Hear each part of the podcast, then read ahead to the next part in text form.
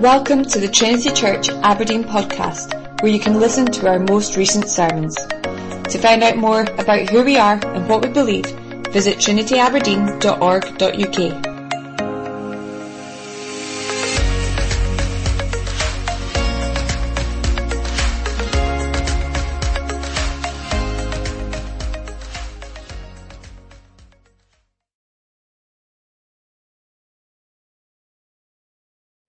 Um, if you turn, um, if you have a Bible in your Bible, if not on the service sheet, to Revelation chapter 17. And uh, we're continuing our, our journey through Revelation with another extraordinary vision from the Apostle John.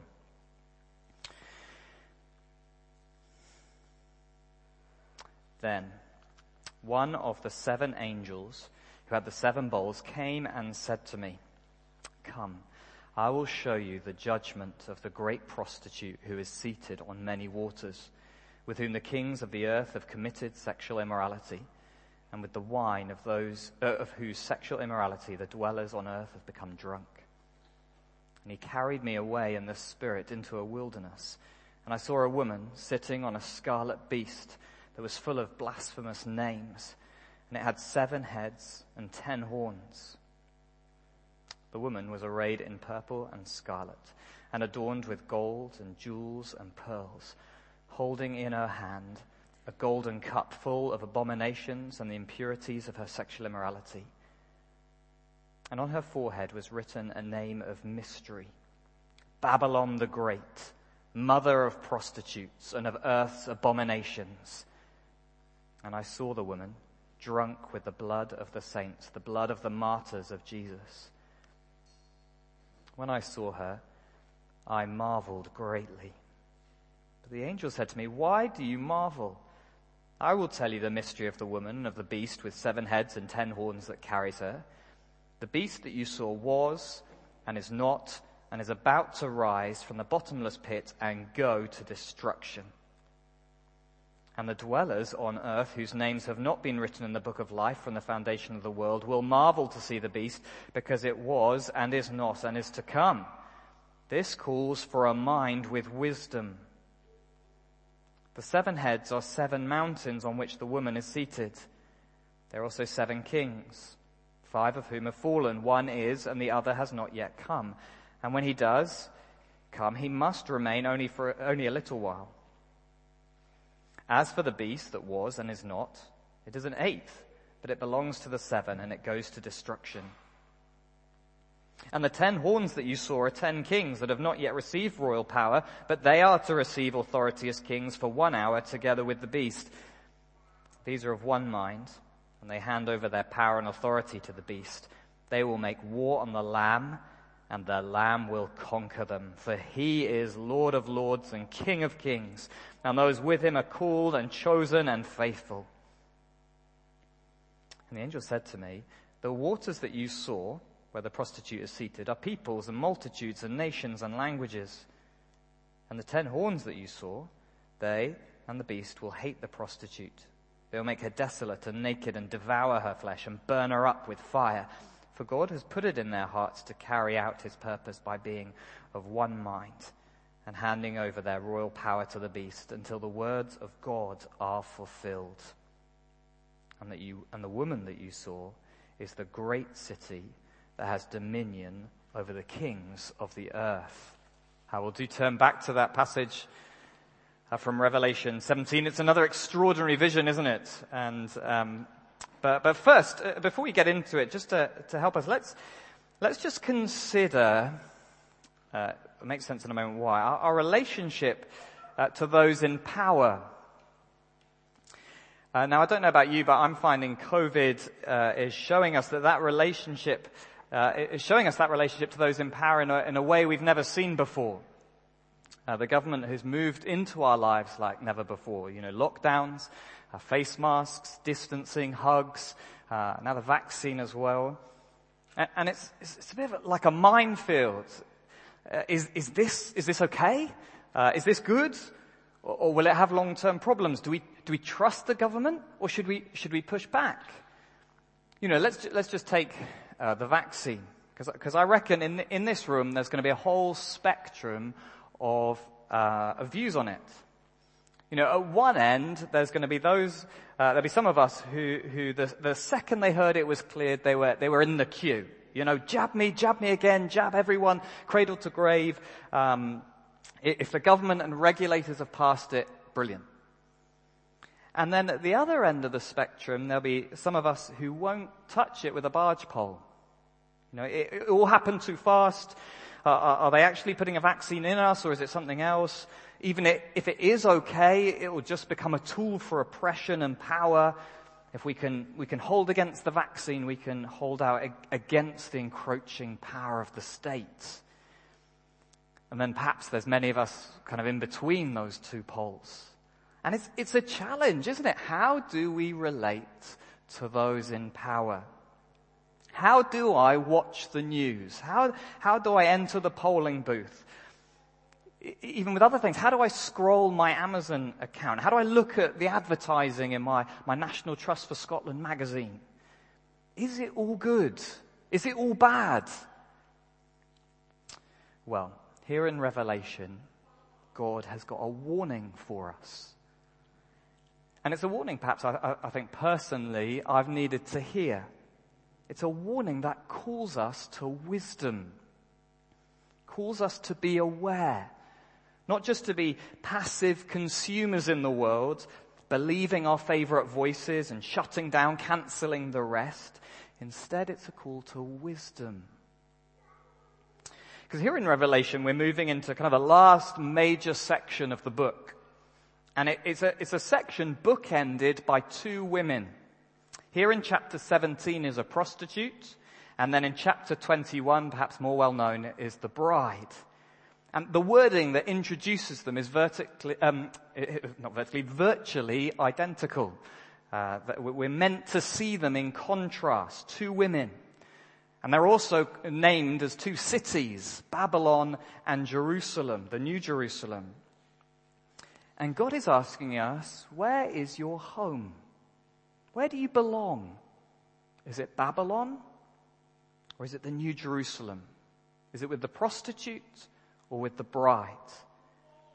And here in chapter 17, it, it, here's a warning about the first. And this passage asks two questions of us, two R's. Okay, does she repulse you? And number two, have you remembered her fate? So let's look at the first one. Does she repulse you? So this first woman is a prostitute, a prostitute called Babylon.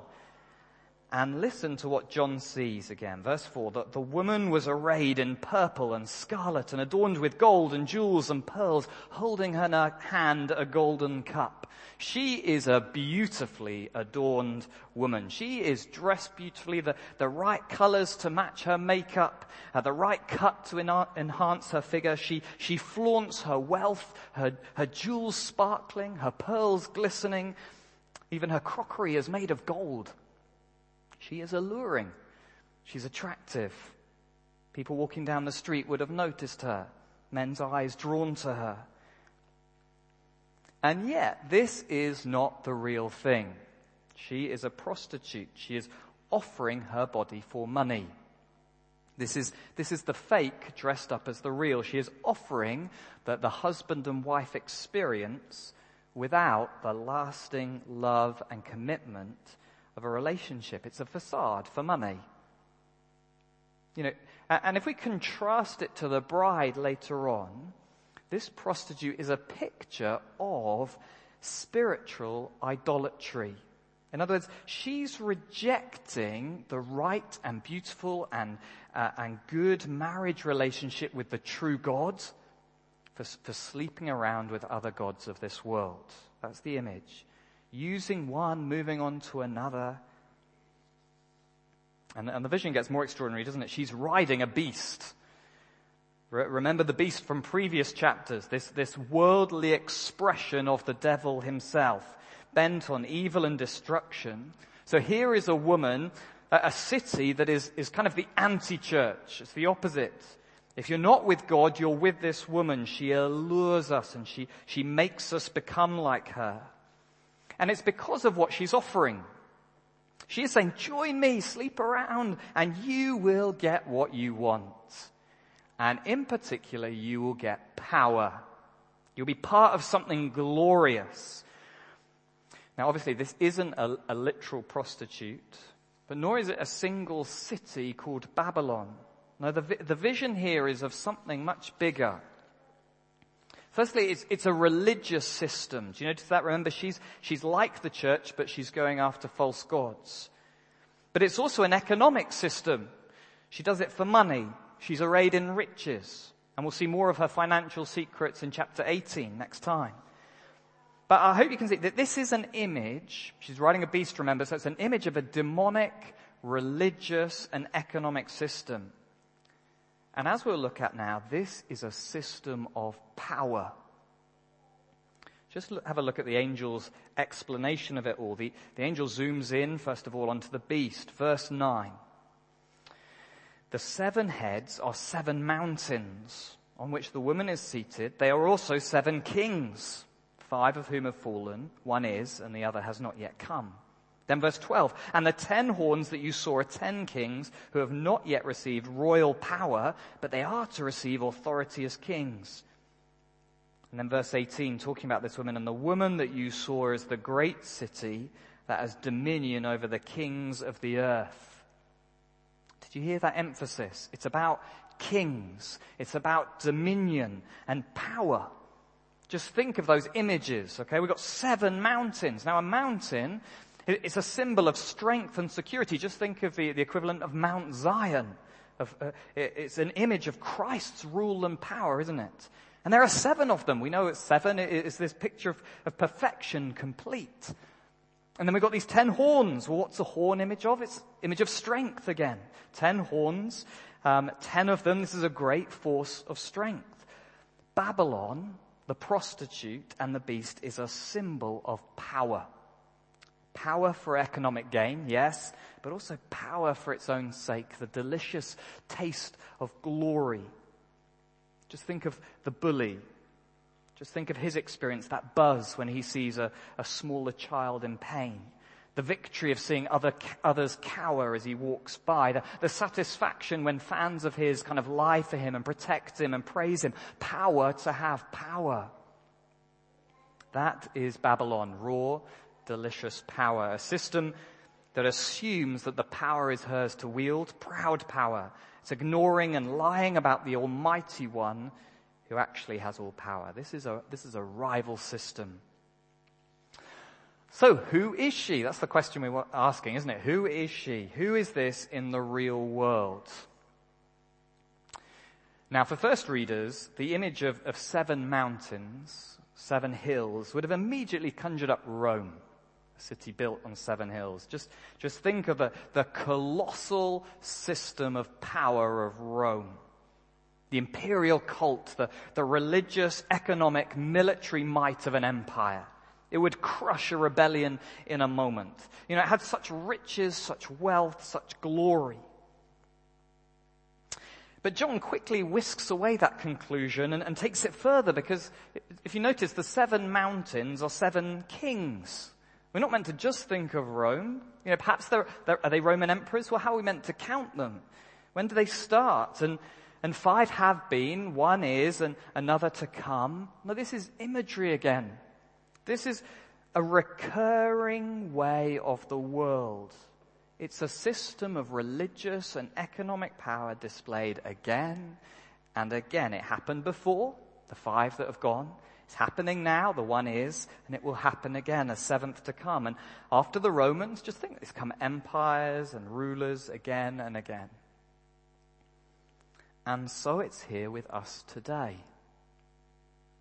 Now I'm going to paint, I'm going to paint this picture quite strongly at first, so we get the point, and then I'll bring nuance in in a moment, okay? But let's just think about the world we live in here in the West. It'd be a different picture if we're painting it in other parts of the world. But here we live in a world that has created a system that rejects God. We, we live in a world where it has become stranger to believe in God than to ignore Him. It's a system based on fake gods. Gods we've looked at before. money, power, freedom, self-expression. But, but our world is a system much more diverse than the cult of Rome. It is a power system that's held by those who tell us a new story about the world and then enforce it. A story where, where God is not needed. We've made our own rules and we are so much better because of it. It's a story told and enforced by governments, by lobby groups, by progressive speakers, by atheistic celebrities, by Hollywood. It's a story enhanced and perpetuated by, by corporations and multinationals. Just this week, I, I, I saw a, a, gaming company called Bethesda. On, on most of their national Twitter handles, they had a picture of the pride flag. That they were showing the consumer, look at us. We, we believe in, in, in gay rights. We're good. We're virtuous. We stand for pride. But what of their Russian, their Turkish, their Middle Eastern Twitter pictures? Not a sign of a pride flag there. It's all for show. It's all for profit. They're retelling the story to their own ends. We live in a network of consumerism and wealth generation, of sexual identity and freedom, where, and where the story is not only enforced from above, but it's enforced from below. You know, the students, no platforming controversial speakers. The employees hounded on Twitter and Facebook for their personal views to eventually lose their jobs. We are seeing power, power at work. We're seeing a story taught, enforced, and perpetuated, a story of freedom and yet intolerance, a story of love and yet abusive and pornographic. A system that keeps power in the hands of those who agree. A system that can promise riches and wealth, glory and prestige. A prostitute riding a beast. So how are we meant to engage with this world? Now the temptation for some of us may be simply just to rage against the machine. To, to, to reject all authority outright, to, to cut ourselves off from any corporation, news outlet, bank, whatever it may be. But we must hold this bleak picture of Revelation 17 alongside other passages in scripture. We have a whole Bible. Just take Romans 13. It's a passage that Paul tells us authorities have been put in place by God for our good, that we should obey them, we should pay our taxes. We also remember, uh, uh, understand that God is good to all. He gives good gifts, even to the wicked and to the good. He restrains our sin. The world is not as bad as it could be. Not everything done by those in power is bad. It's not all some conspiracy. Let's just think of the vaccines again. You know, they haven't necessarily been produced as a system of control, although they could be used in that way, but may have actually been put in place for our good and the good of our neighbor. It, it, it might be that it's not necessarily all or nothing. It's not all good or all bad. Institutions such as governments, multinational corporations, banks and shops, they can be bent and swayed more to God's way. We can just look at our history the history of this nation and know that is true. So scripture is not giving us, you know, an outright ban on working for secular institutions, you'll be glad to know. But that said, I don't want to lose the power of this picture. This is an alluring, idolatrous prostitute riding on a de- demonic beast with multiple heads and horns of power we must recognize what is going on in our world. It is a world of power, lies, and allurement. It's a system that cannot serve two masters. It must either serve God or fake gods. And that power will be abused. It's a power, in verse 6, that is drunk on the blood of the saints. It's drunk on those who resist and don't follow her way. Does she repulse you? Would you find her actually quite attractive? This calls for wisdom, doesn't it? That's what the angel says in verse 9. This calls for a mind of wisdom. We must be aware of what's going on in our world. Are you a passive consumer? or someone who engages thoughtfully? Do you have a healthy suspicion of your favorite politician or celebrity or brand when it says something? Or do you just agree because it's them? When you watch a film, do you notice what it's expecting you to consider as normal and what it's not? Because sometimes this is obvious. We, we're all aware of it, but sometimes it's more subtle. You know, the, the never ending scroll of Amazon to buy more stuff to buy. Or, or, like the language used by some of love is love. It, it all sounds so good, so innocuous. But the picture here shows it's lethal.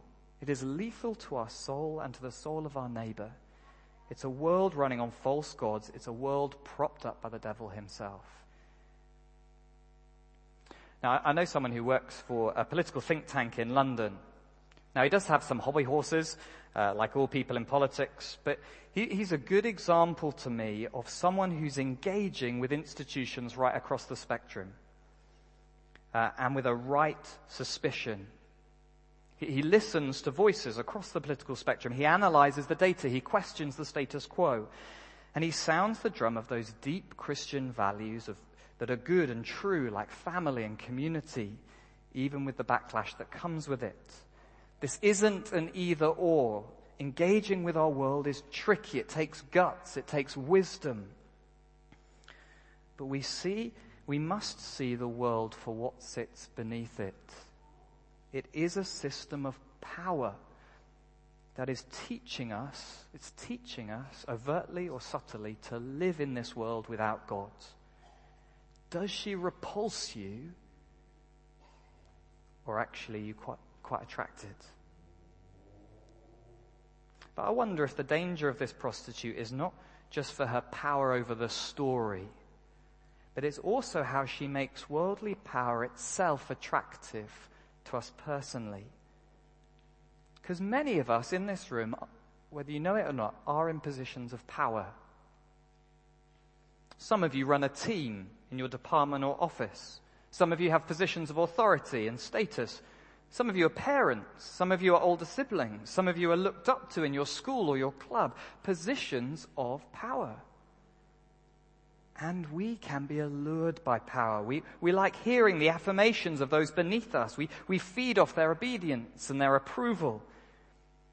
Now, power in itself isn't a bad thing. God is the God of power. He's the Almighty God. And, and in our godly use of power, we can image Him. But power used for our own gain, that's the power of the prostitute. Her power was self gain, self promotion. Parents, when you discipline your child, I struggle to ask this question because it's, it's a question that convicts me, but when you discipline your child, is it for their sake or for your own? Is it to direct them in the instruction of the Lord or is it to give you control and peace?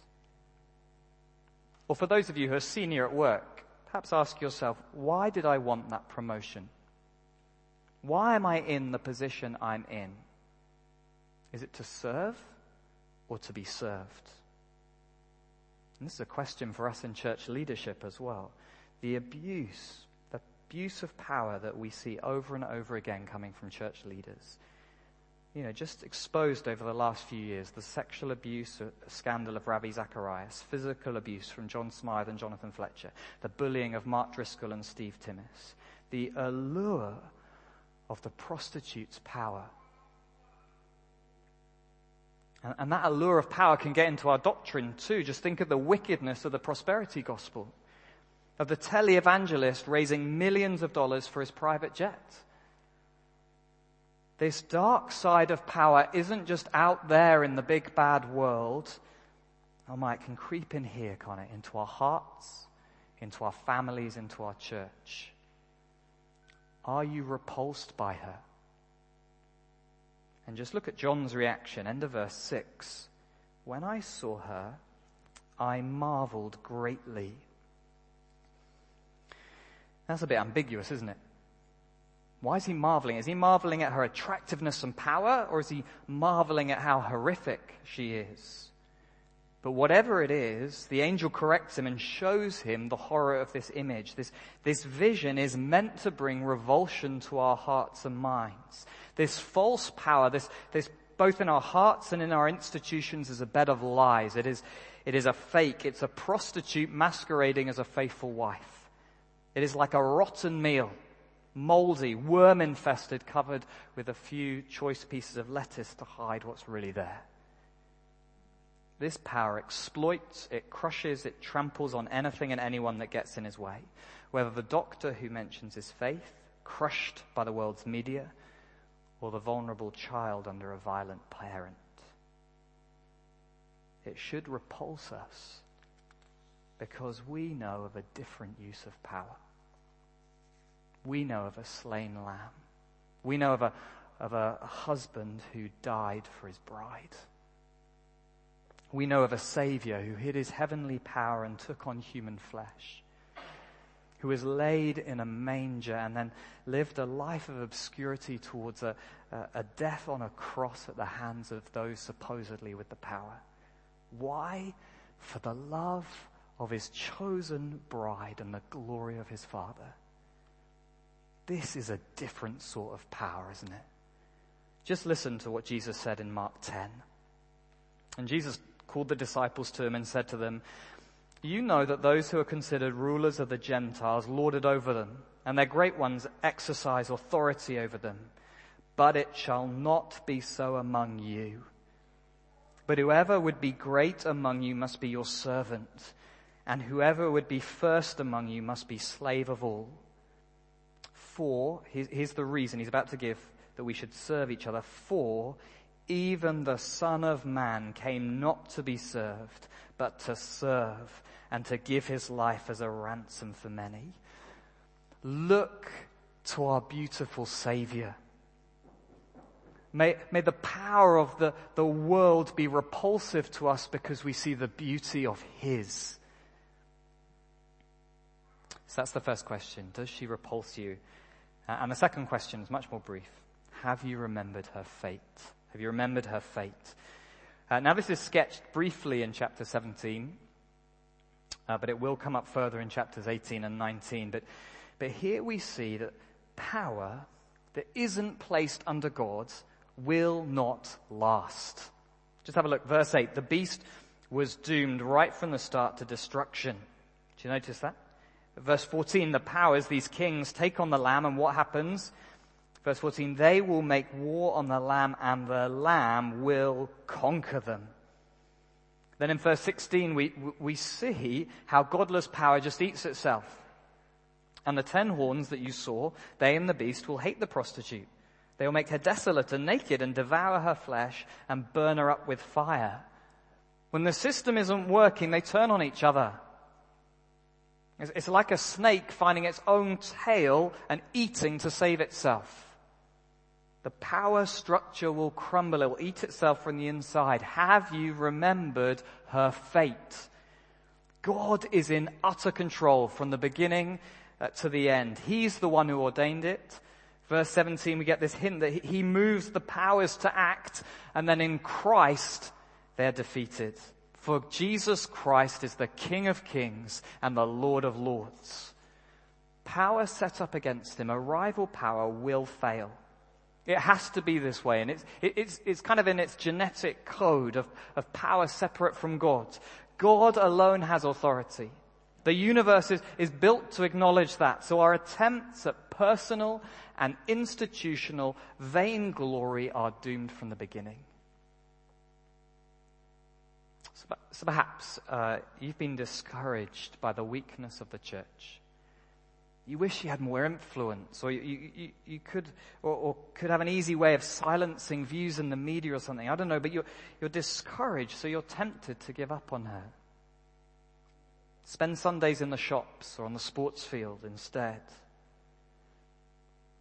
Or perhaps you've been tempted to forget God's ways and, and you kind of like the look of the world's views on, I don't know, sexuality and freedom.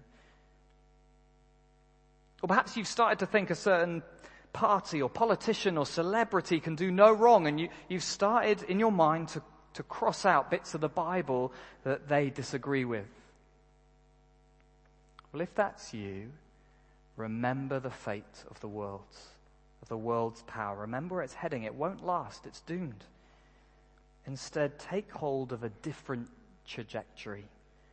The path of a crucified Savior. That's our path.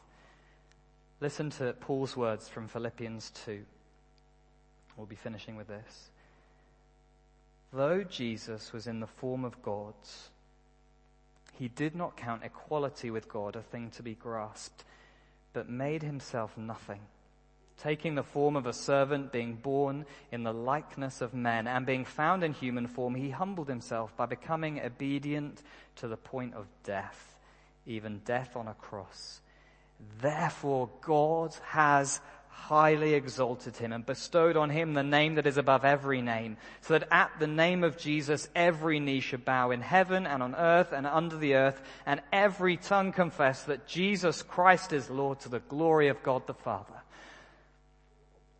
He was not for an end of destruction, but for an end of glory. He is the Lord of lords and the King of kings. Look to him. Remember him. We belong to him. Amen.